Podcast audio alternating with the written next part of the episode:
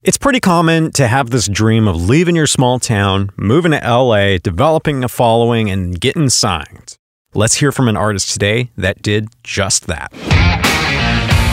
Welcome to episode 8 of Behind the Band, a podcast where we are all about helping you grow your music career by talking with awesome artists and people from the industry. My name is David Ryan Olson, and I run Evergreen Records, where we are all about helping artists like you grow. So excited you've decided to join me today. Before we jump in, just wanted to say if you are releasing music in the future, would love to help you out and make this the best release of your life. We've put together a half hour workshop called Rock the Release. It's all about helping you plan and promote your next release so you have maximum success. We're going to teach you a proven strategy for getting on blogs and playlists and shared by influencers so that you can get more streams and keep building a strong career. So just go to evergreenrecords.com slash workshop to sign up for Rock the Release. Today's guest it's a group of guys that grew up in the small town of Hood River, which is pretty close to where I live. And they decided we want to do music as a career. And they decided for them, the best move was to pick up and go to LA. And seems to work out for them. You may have heard of them. They're the band flor, and they are pretty cool. Go check them out if you haven't listened to them. So I am excited to jump in and share their story about how they grew their music career got signed. All right, I'm here with Zach and Dylan from the band flor. How are you guys doing? Doing good. How's it going, David? I'm doing good. How have you guys been holding up with everything? Ah, uh, you know, just uh, taking every day as it comes as best you can. It starts to feel a little repetitive. It starts to feel a little mind numbing, but uh, just got to be present, even if you're just sitting in your bed all day. That's that's all we could do, right? Yeah, for sure. Well, yeah, let's just jump in. Tell us uh, your story. So, we all grew up in a little, little town called Hood River. Oregon small towns represent. Exactly. Yes. Yeah. it's a it's a good old adventure town. So it's like six thousand people during the winter, and then it explodes to about I think it doubles actually in size, just tourists and everything. It's it, it's not a huge music town. It's like a oh, no, no. it's a resort town where people from Portland go just on the weekend. Yeah, and it's while it's not a music town, there is a huge appreciation for music there. Like that, that can't be overstated enough. Mm-hmm. I think the reason that each of us felt confident going into music was because of the the appreciation that Hood River showed for it. Um, but yes, there was no industry whatsoever for it. And yeah, that's only because the lack of population. Yeah, that's exactly. really all it is. But we uh, we went to elementary school together, though we didn't really know each other at that point. I met you my sophomore year of yeah. high school. Really? Uh, no, we well we knew each other before that, but we didn't actually interact until sophomore year. Yeah. Was it choir? Uh, yeah, we were in choir together. In choir class. Yeah. we were we were both actually at the time we were both in separate rock bands too. Kind of like we were the only two bands in the high school. Mm-hmm. And Zach was like by far the most talented one. But me and McKinley, our guitarist now, we're in another band. We just wanted to be his band. And, and I and I wanted to be his band because they were playing shows. They were going into Portland. My band was like, "Oh, I guess we're doing the talent show again this year. That's pretty cool." Um, and I was like, "I want so much more than that. I I want to be going into Portland. I want to be playing shows. I want to be selling out shows. I want to be like I want to take this seriously. Um, and so to see them taking it seriously kind of lit a fire under my ass. And I was like, I need to, I need to team up with them. By seriously, he means playing to like four or five people at 11 o'clock at Satyricon. yep. Still better than what I was doing. we kind of linked up, I guess, senior year from me. You and McKinley like kind of met up and played some music together. And then he was like, Hey, Zach came over and played music with me. I was like, Are you kidding me? Zach, Grace, we can have him in our band now. yeah, I had to leave my little rock band, and I, I don't know if they've ever forgiven me, but um, but it's okay. Life goes on. Oh, it was maybe like two years after that that we were just playing playing as many shows as we can, touring mostly the West Coast. Um, yeah. Before we decided it's time to, if we want to take this seriously, get to a music city. And we didn't choose Portland because it didn't seem like the music we were making at the time connected there at all because we weren't really our, our fan base wasn't really growing there and people had just told us LA is the place to be. You're going to network there. You're going to meet bands that want to do it like you do and you're going to buddy up with them and you're going to start tours that eat shit, but at least you're touring. So we moved down probably 2 years after high school. And that's when things started like really clicking for the band. We started meeting the right people. We met people that wanted to manage us and knew how to take what we were doing and known and make it seen. Because um, that's what we're just not very good at like marketing ourselves uh, or at that stage we weren't really good at saying like here's what's special about us and why you need to be listening to us um, yeah, we we only knew how well we thought we knew how to write songs and perform. Nothing else we knew how to do. Like just making connections and working with the right people was so so important and we just didn't get any of that in oregon. And not that you can't but we've definitely felt isolated. And then once we started making trips down to Los Angeles, we just hard to explain, but you just start making connections right off the bat um, because everyone's so hungry to work down here, and then that just kind of just like grows exponentially your your network of people. And so we started seeing that just with the, the short trips that we had, and we're like, well, I guess we should just start come. We should move down here permanently so that we could uh, expand like really, really grow as a band. That was pretty much the most important move we made as a band, um, recognizing that what we had, where we had it, wasn't where it needed to be, and so making that move and taking it seriously. That was the that was the key. I'm not sure our parents really understood how serious we were about this. Like we were just working as baristas in our hometown, mm-hmm. making music, going out and playing shows, and and they'd see that and they're like, if you had a real job, you'd be putting a bit more effort into it. You know, like if you had a real job, you'd be you'd be living that. Um, and so we just took that that advice and and took it to heart. I'd like to zoom in just a couple of things within that journey. Tell us more about that time when you're in Hood River, you're baristas, you're making music. What was it like in that transitionary period between you're just kind of doing music locally, doing whatever, to like what what was really the catalyst that made you want to go from we hang out, we play music to like this is a thing we want to do? Our parents really pushed us to succeed. my, me and my dad's relationship now is like the best ever. Like we, we love each other and you know, we've always loved each other, but he definitely got on me about like what I was doing with my life. And um, I don't I don't hold anything against him for doing that because I'm really, really glad he pushed me. But he would kind of be upset at the fact that I was just, you know, I would go to work, then you do the barista thing, come back home and just like make music in my bedroom. And that wasn't getting me anywhere. Like I was just, I was stuck in a cycle. And he eventually was like, hey, you got to start doing something with this or you're out. Like you, you got to go like live somewhere else. And I was like, oh, shit. I guess I have to. I just realized like, you know, this, this place, Hood River, is just there's not enough going on here for me to do what I need to do. And, you know, I got to impress my dad. I, I started talking to the guys about moving to LA and, and they shortly got comfortable with the idea. One of the other important factors, I think, we were touring at the time, little tours. We got on this one tour with a band that just kind of showed us how it could be done. And that was really important for us to see. Um, it was an example that we could like tangibly uh, interact with, um, which made it seem more possible and more real. I, I want to really dive into what that eye opening experience was like because yeah. anyone who has decided to say, I am going to do this and I'm going to take this seriously, we're going to do X, Y, and Z on the business side of things has had one of those moments. I think it was different for each of us because this band did it so well on so many different levels. For me personally, I saw how they invested in their fans. They created exactly what they wanted that little family to be.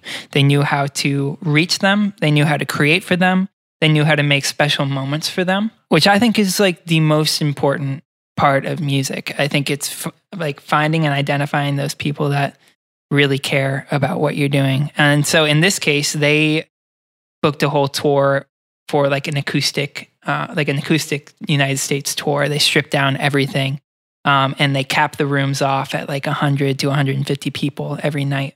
And it sold out, and people loved it because it was such a tailored experience for them. Like, you can't apply that to every single tour. Like, but it gave us an idea, at least, of knowing who we are trying to reach and knowing how important it is to reach them. So for me, I was like, I know what songs I want to be writing. I know the people that I want to be reaching.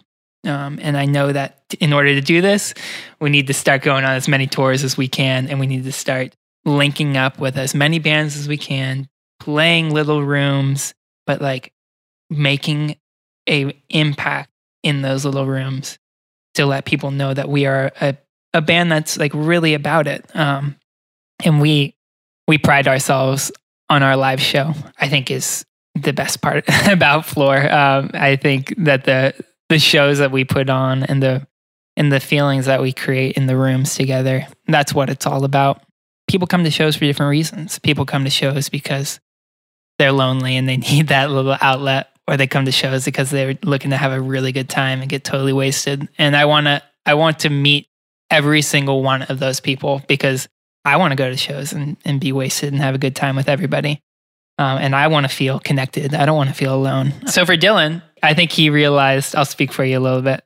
I think he realized the value of really, really hard work. that tour was very, very important for a couple different reasons. One being what Zach said. Um, it really, you know, let us learn what we wanted to be as musicians and what we wanted the fans to experience in our live show. But also on that tour, that's when I found my roommate in Los Angeles. Um, so I didn't end up living with the guys. I ended up living in a separate house. And uh, the singer on that tour, his name is Sam Miller. He was looking for a place at the same time as me when I when we were on that tour, and we're just like, "Hey, let's just get a house together." I did not know how impactful that guy would be in my life. First of all, you, you need to know that he's an actual genius. Um, and he just knows how to do everything. He's literally he's a novelist now, and like he's he's like a gonna be a movie director, and you know he he was a lead singer of a band. He just can do anything. After that tour with him, and when we were living together, he decided that he wanted to manage us as a band, and he sort of took us to the next level. And he had so much knowledge about first of all everything, but also about just the music industry. He really, really kind of pulled us into the music industry and all of his connections. And he's the guy that got us connected with Ryan Soroka, right? Ryan Soroka is our booking agent who he's kind of the one that got us signed. So there's there's just like a chain of people that started with that tour. Yeah.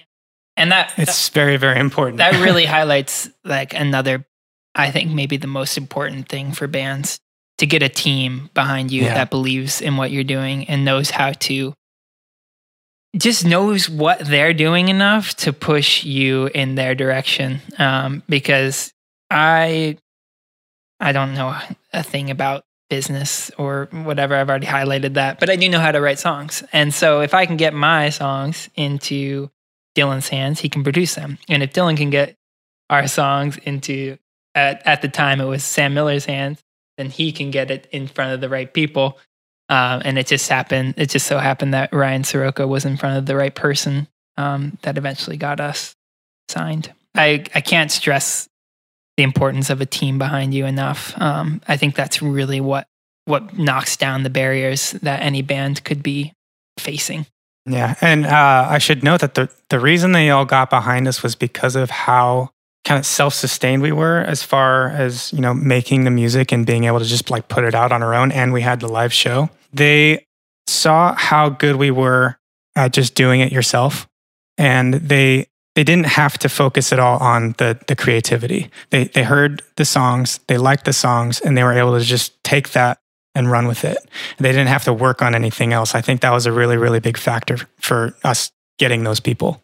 Yeah i hate to talk about what we do as like a product but when you dumb it down to like what it is that's they saw that the product was was there and was ready to be shipped you know yeah. um so like that's an important uh important piece in getting people to to care about what you're doing You say that that tour was a, was a pretty instrumental point. How did you, as just guys locally in in Hood River, even go about getting on a tour in the first place, or starting a tour, or getting gigs outside of your hometown? Because I've talked to so many people that are just like, e- even in like a bigger city, that say, dude, I don't know how to get shows. like, how, how, does one even go about planning a tour? Even if we have to plan everything ourselves, how do I find venues? There's a, there's a the, million questions. That tour specifically. Um, so that band is called Paradise Fears. That band. He actually messaged us on MySpace because his because Paradise Fears was coming to Portland, and they were looking for local openers. Okay, so he just found like a random local band on MySpace. Well, he he he saw that he saw that we had like a a moderate following in Portland, right? And we had some like music videos out that looked semi-professional. So he's like, "Hey, what? These guys are pretty good." That show actually never ended up happening. well, he wanted to do it at Dog River Coffee, isn't that right? He wanted to do it in Hood River, and we were like, "There's just no way that anyone's going to show up to this show." Yeah, yeah. Like, it was like it was a long way to come and like we couldn't promise them like a, a great show especially if it was an acoustic one.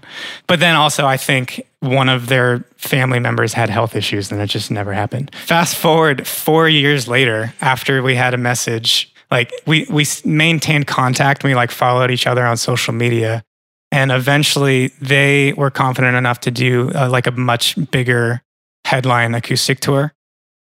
Um, they reached out to us again saw that we had a little bit more of a following than we did before. I was like, hey, do you guys just want to open this whole tour? And we're like, yeah, sounds awesome. Um, based on a connection that we made in 2010, fast forward three years later, we get it. Well, how much were you gigging at the time? Like, how many shows a month? As many as we could. I remember we were always, always just on MikeThrasherPresents.com, or at least I was. Um, and I would every single day go through the schedule, look about one and a half to two months out and be like, hey, is there an opener for this act? Is there an opener for this one? And I would throw like 50 emails out there and I would like look for the managers of each band and I would ask anyone that was involved. And eventually I would get one email back saying, like, hey, you can open this one. It's like the f- one of five slot. That's kind of just what we looked for. And that was just the goal was just play shows. It wasn't like to get on any particular show. It was just to get booked at a venue and play in front of whoever is there. Eventually, we kind of showed that we were gaining, like, we were getting tickets mm-hmm. uh, and we were bringing people to shows. And so we got more comfortable, like, letting us on to these, like, even bigger shows. Um, and we got lucky with a couple just great slots that really turned around some fans for us and made it really easy to to play shows in Portland. So I think it ended up I don't know. There were times where we were playing like three shows a month in Portland, right? That's that sounds about that right. That was a good month. Yeah.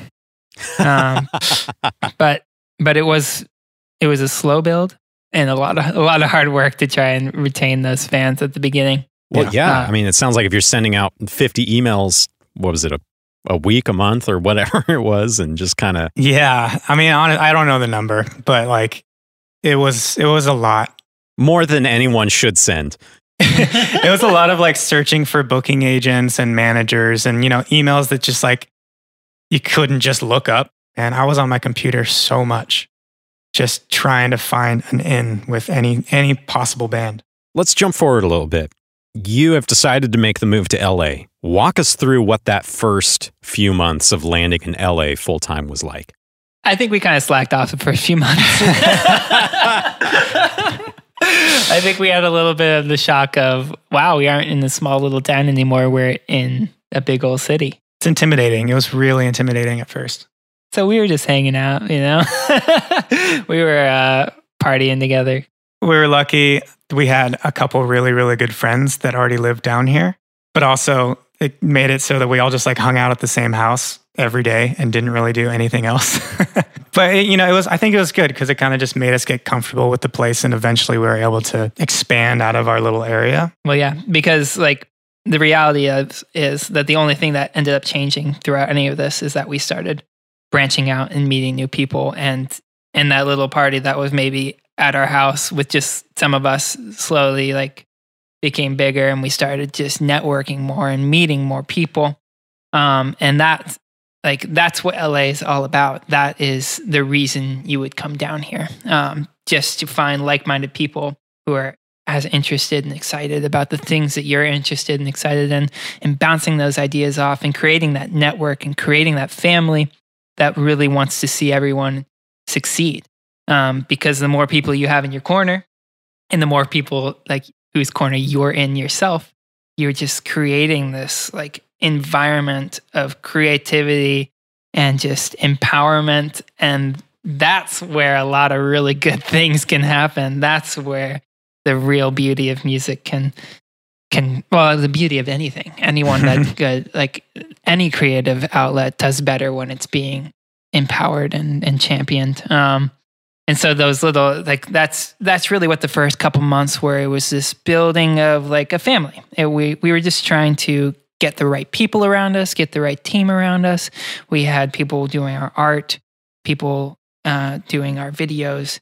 We had just a whole lot of creativity and songs that were that were being built up during this period got sent along to Dylan. He was like, "Wow, this is this is absolutely the direction we should be going as a band." And then he just really dove into producing out what would be the first flor song, a song called Heart. And we sent that around to all our people and they were like, "Yes, this is this is what we've been working towards. Like this is all these months of of preparation, all these months of networking, all these months of just letting you all be creative together has really paid off because Heart came along, Hold On came along, and those were those are kind of the songs that and Back Again I think was actually one of the first ones too.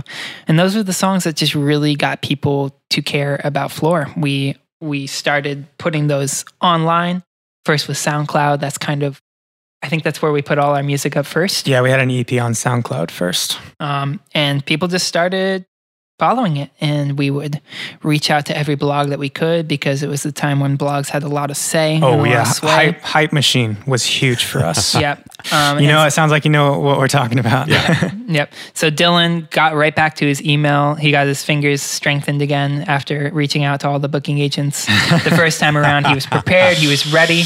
He was ready to type all of the new emails to all the blogs saying, hey, yes, this is our music. We think it's special I think you guys will think it's special too.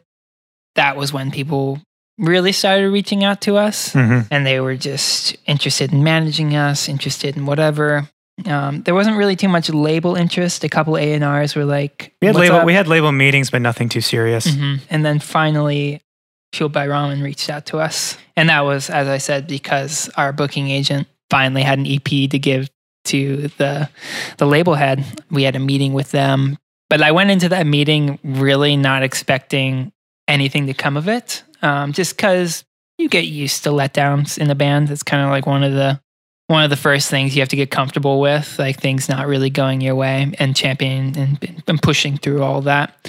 So I went in just no questions, no cares, and they leave the meeting wanting to sign us, and I'm like, I wasn't prepared for that because I didn't have any questions to ask them. I didn't know what to be looking for. Luckily, our managers were there, so they were a little bit more prepared. But I was just like, oh, okay, so that's what this is. That's what this is about. We're actually doing this thing. Pretty much directly after that, we were on a on the Halsey Badlands tour, so we got to get out to New York um, and meet with them, and they were all just so cool. Everyone at the label was just a family, and that was important to us because, like I said from the beginning, when we were in LA, we were just creating that family and creating that that network and that team that wanted the best for us. And so I got that same feeling when we met their team. It felt like they were for us, um, and like they they wanted to let us do our thing. They wanted to be pretty hands off. They they liked what we were doing and the fact that we could do it all ourselves. And so they didn't really interfere with the creative process, which was really important for me. I want to point out that that wasn't all in two months. yeah, that's about that's about two whole years in LA right there. Yeah, yeah. You say that they were willing to sign you because they saw something in you already. I think there's a lot of misconceptions that a label is just going to find a random artist that they decide to sign and then develop you when what they're really looking for is okay, is there someone that already has some stuff going on that is going to be a safe investment for us? That's entirely the label mindset. Um, so get any sort of uh, preconceptions you have about, hey, they're just going to make this happen for us out of your head because it's just not just not how it's going to be. Um, not at all. It's especially they, nowadays. They want to they want to take what you have and what you've kind of proven you can do, and they want to amplify that. But that shouldn't be discouraging. You know, that should let you know that you need to get your music to a place that's that's working. You know, I'm of the mindset that if you are making something worthwhile and you are doing it for the right reasons, the right things will happen. um, that's pretty up in the air what that could mean for anyone. But for me, that just means when I create, I want to make sure I'm creating something that has value to people. And that can be in any way. Like some people just want to dance and have a good time. So if you're making a dance track, you're making something valuable. If people need to be emo for a moment and you're making a track that is sad and connects to the human experience, then it's valuable. It really just depends how many hours you've put into it. You you you eventually learn what people respond to. You know, when you're first starting off in music, you'll write a whole bunch of songs and you'll show your friends and you know your friends will be nice to you. They'll be like, "Yeah, that's that's awesome." But like once you're making music for long enough and you start to get your friends to start asking you to hear your music, like, "Hey, can you can you show me that song that you were working on?" That's when you know that you're doing something right. And I think we kind of got to that point with people. Like people were asking us like what we were up to rather than us pushing music on other people. It takes a while to get to that point, but if you stick the course long enough, you'll eventually get there. Yeah, you get comfortable in what in your in your art. You get comfortable with how you want to write and the songs that you want to want the songs that you want to write and you're just going to get better. Like you you I don't think you can hit a creative wall. Like there's obviously writer's block and all those things. And, the, and we go through periods of less creativity. But I, the more that you pour into it, the better you're going to get, just as with, is with everything. You know, um, it's just another muscle that needs to be flexed.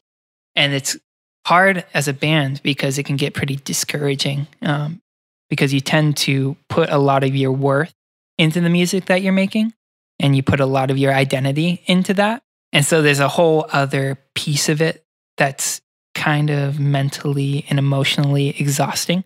But the the more you can push through that and the more people around you you have to help you push through those periods, the more you're going to blossom as a as a as creators. It's tough because it it's unlike any other thing that you put practice into, I think, because it is so emotionally driven. What changed when you got signed onto a label? I would say the biggest thing that changed for us was the resources that a label has, which you're not necessarily going to see right away, but once you start reaching for them with, you know, with the new connections that you have, that part becomes so much easier. Um, like say there's a there's a band that, you know, that we really want to go tour with. We don't have to reach out to them directly. We can be like, hey, we'd love to tour with this band. And the fact that we're already on a label and they're able to make, you know, deals happen really easily that's just not something you can get as an independent artist. The process changed a little bit too, um, because there are now timelines and guidelines that you have to follow. Where beforehand it was it was much more free form and hey, we want to release music on a Thursday. Okay, we'll do it, and it will be two days from now. That just that doesn't happen. No, that doesn't happen anymore. Everything is more thought out. Everything has a plan. It took that kind of sporadic nature of everything and, and made it more organized and um, methodical. Can I ask about what like the first few months of being on the label actually looked like? Like, did they put you through boot camp of any sort, or like what was it? Just like the next day was pretty much the same, except for it's just like, cool, we're on a label now. Yeah, I mean, I have that feeling that that experience is different for everybody. Um, for our band, we are very much a laid back, kind of go with the flow band so everything kind of just stayed the same because um, we were we were working and we like to work and they like it when we work and produce mm-hmm. more songs for them. So that's what we did. The first year was very hard. Um, we went into it with the mindset of they're going to make things happen for us. That didn't happen. Um, Le- lesson learned. Yeah, yeah. So we spent a year. I don't want to say we wasted that year because it, nothing's a waste, but that year did not go how we planned the year to go. Um, and it wasn't until right at the end of the year that we um, and said, We've been sitting around. like, you're not letting us release music, you're not letting us like tour. So we just made a song that was like, Why aren't we doing anything? and we did it with our friend who also at the same time was like, Why am I not doing anything? And then we we did what we did the first time. We said we're going to build a tour ourselves. I mean, we had our booking agent involved this time, so it was a little bit more legit.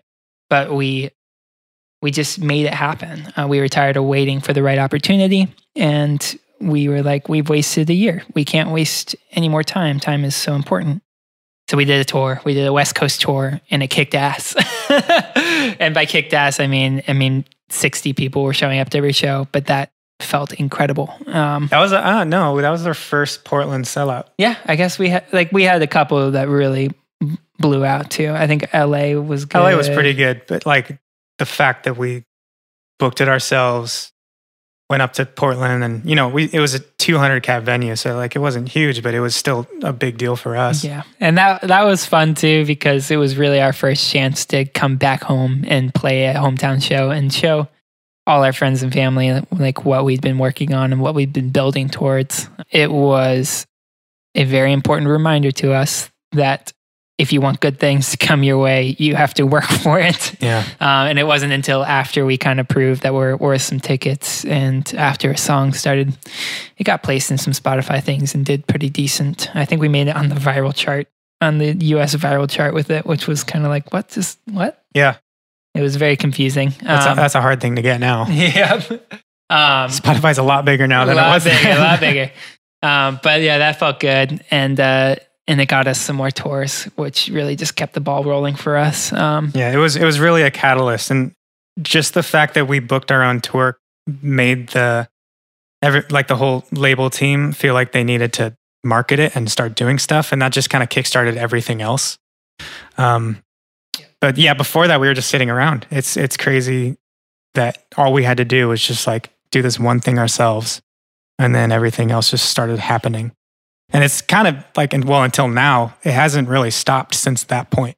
So, like, what's the breakdown of roles within your band for the like the behind the scenes stuff? We all have our jobs, definitely. Part of why it works so well, I think. Um, I mean, Zach, Zach's the primary songwriter. The demo songs basically come from me, and I'm I'm producer guy.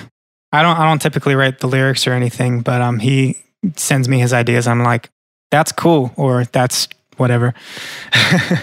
you don't do that second one too much. I don't do that. I usually I usually like what he sends me, and then uh, then I, I sort of turn it into a, a flor song because um, what he sends me is like a lot of beeps and boops. It's a, it's like a lot of weird sounds. Yeah. Um, but there's always like a really good melody in there somewhere, and I'm like, yeah. oh shit, okay, I can I can hear that as a band, and then I sort of just take it and and build it out, and then um you know, once I have a rough idea, I get I get the other guys involved to track guitars and and drums. Uh, I would say McKinley is very much, uh, uh, you know, he's our guitarist, but also very very much logistics guy. He kind of acted as tour manager before we even had a tour manager. It's just like he assumes that kind of role, almost oh, kind of like a leader in a way, as far as like the touring thing goes, um, and like scheduling and he was getting he, us connected with people too. Exactly. He's instrumental and as maybe the only extrovert of the group uh, in making sure. Definitely is the only extrovert. there has to be one. Yeah, exactly. Uh, he's instrumental and like he's the reason we would get a lot of the connections that we have because he would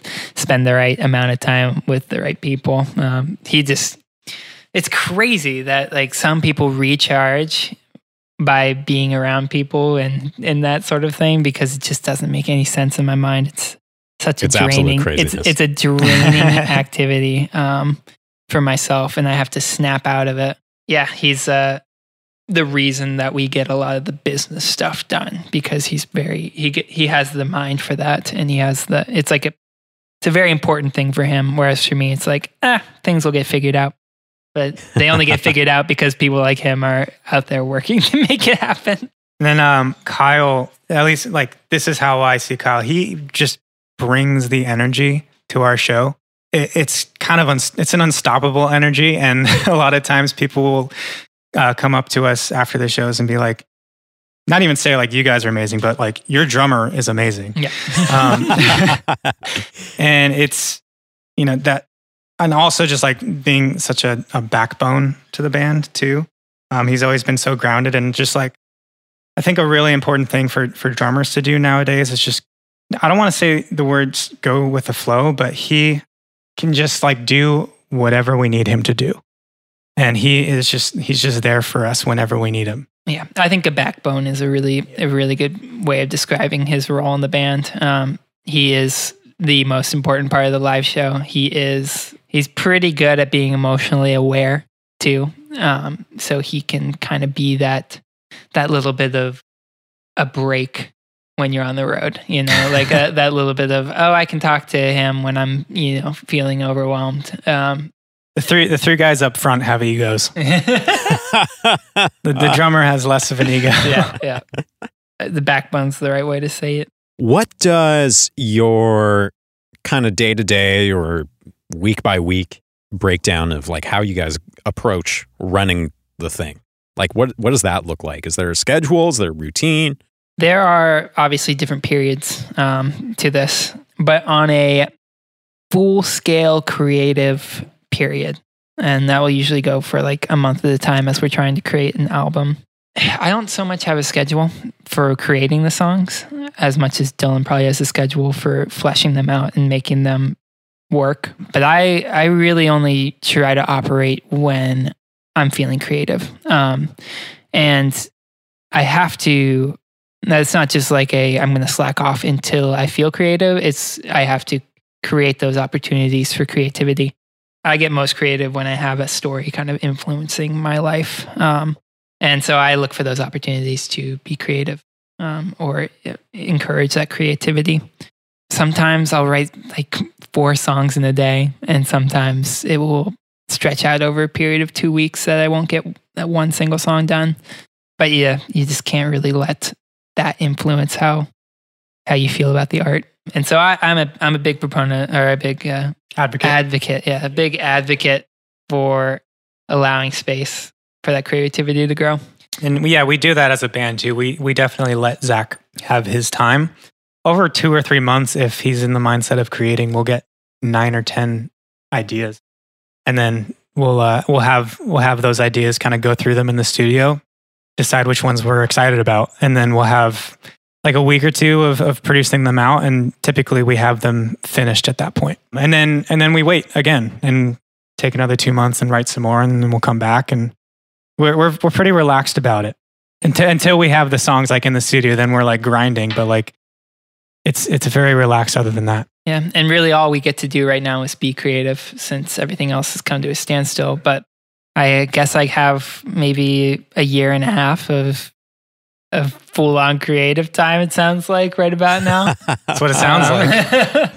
yeah. So I don't know. I might I might get a couple albums out. Is that kind of what you've decided to, to focus your efforts on during quarantine? Is just recording stuff and putting it out, or or what, what's what's I, been yeah, simmering? I've been trying to be be creative um, every day. I don't know what kind of release we can do right now um, because I don't want to overwhelm the world with like releases. I have a feeling we are going to be entering a couple months here where artists have taken this first month to really create some stuff and then we're probably just going to get inundated with lots of new stuff um, so i want to yeah. be i want to be mindful and like in particular about how we release through this quarantine but i do think it's really important to keep releasing through all of this um, because I think now more than ever, people are probably pretty dependent on what some of their artists are bringing to them like a lot of people can feel pretty closed off. So you want to be reminded of that community and that connection. We did. Uh, we got really lucky though when we ended a tour, like a full U.S. tour, right before the quarantine started. So we didn't feel a crazy pressure to to do things right away, like live streams and whatnot. Yeah, because um, we had just reached most of our audience. But now, it, quite a bit of time has passed, and I think it's it's about time to start thinking about doing things like that. Yeah. So I just want, we want to start engaging in like really mindful ways of doing it. Um, in like in beneficial ways because there was a period of time where it's just every day you were seeing someone live and it's like man i don't i don't want to add to that noise right now. Um, there are a lot more like there's, there's just too much. There's too much. I think as it slows down the goal will be to find concrete and uh, scheduled ways to make sure that people know that we're still invested in them and what they bring to us as fans. And uh and we just want to be able to like we don't we still want to release things. Like it's that's the most fun part of this whole thing you know? So hopefully we yeah. uh hopefully we get the opportunity to keep that keep that creativity rolling through so if you had to give any advice to a young artist or a band that's just starting out maybe they've been playing around hometown a little bit um, maybe have a couple of songs up on like Bandcamp or Spotify or whatever. What would be some of your your first advice right off the bat for helping them get their sea legs? Uh, my thing is make sure your bandmates are your best friends. That's a good one. And mine kind of goes in hand in hand with that, uh, with lose the ego. What does that mean? Like it, it means release that desire to really manipulate and control everything to go your way. Remember, especially if you're in a band, remember that you are a part of a team. Remember that that team succeeding requires everyone being equal in it. Everyone needs to feel like they are equally a part of it and equally important because that's the only place you're going to create a, a lasting environment where everyone feels excited about what they're doing. Um, and the moment that that excitement for what you're doing is lost, it's kind of game over. You know, that's that's mm. the point where you're not going to be creating wonderful things. You're not going to feel excited about doing all these things. You're not going to be excited about spending your lives with these people mm-hmm. because that's you become just so connected in everything. Um, you need to feel comfortable, and everyone needs to feel comfortable there. And if you can lose that ego, then you can be open to criticism too, which is a very important thing as a starting band. You can be open to people saying, you know, that song isn't quite accomplishing what you think it's accomplishing. You know, it's it's important. It's good that you are are creating, but here are the areas where you can do better or you can better accomplish what you are trying to accomplish. But that all requires kind of shedding that ego, like losing that that kind of all important, self important um, mindset that can come along with creating because you kind of get into this world of everything's about me and I have something important to say and everyone needs to listen. Um, and that's just not that's just not what it's about. um, but as a young as a young person creating, that's kind of that's just where your head's at. It's uh it's a part of the the process. That, yeah, that kind of brings me to another point is like let yourselves have fights in the band. Like when we were starting out, you know, we would butt heads all the time. I remember like walking out of practices extremely upset, thinking like, "Oh, I'm never going to be in this band again." Make sure you like push through those moments because those are real turning points usually. Um, if you come back from them, yeah, they're all emotions that need to be felt. Yeah. You know, like we, you can't suppress that sort of thing.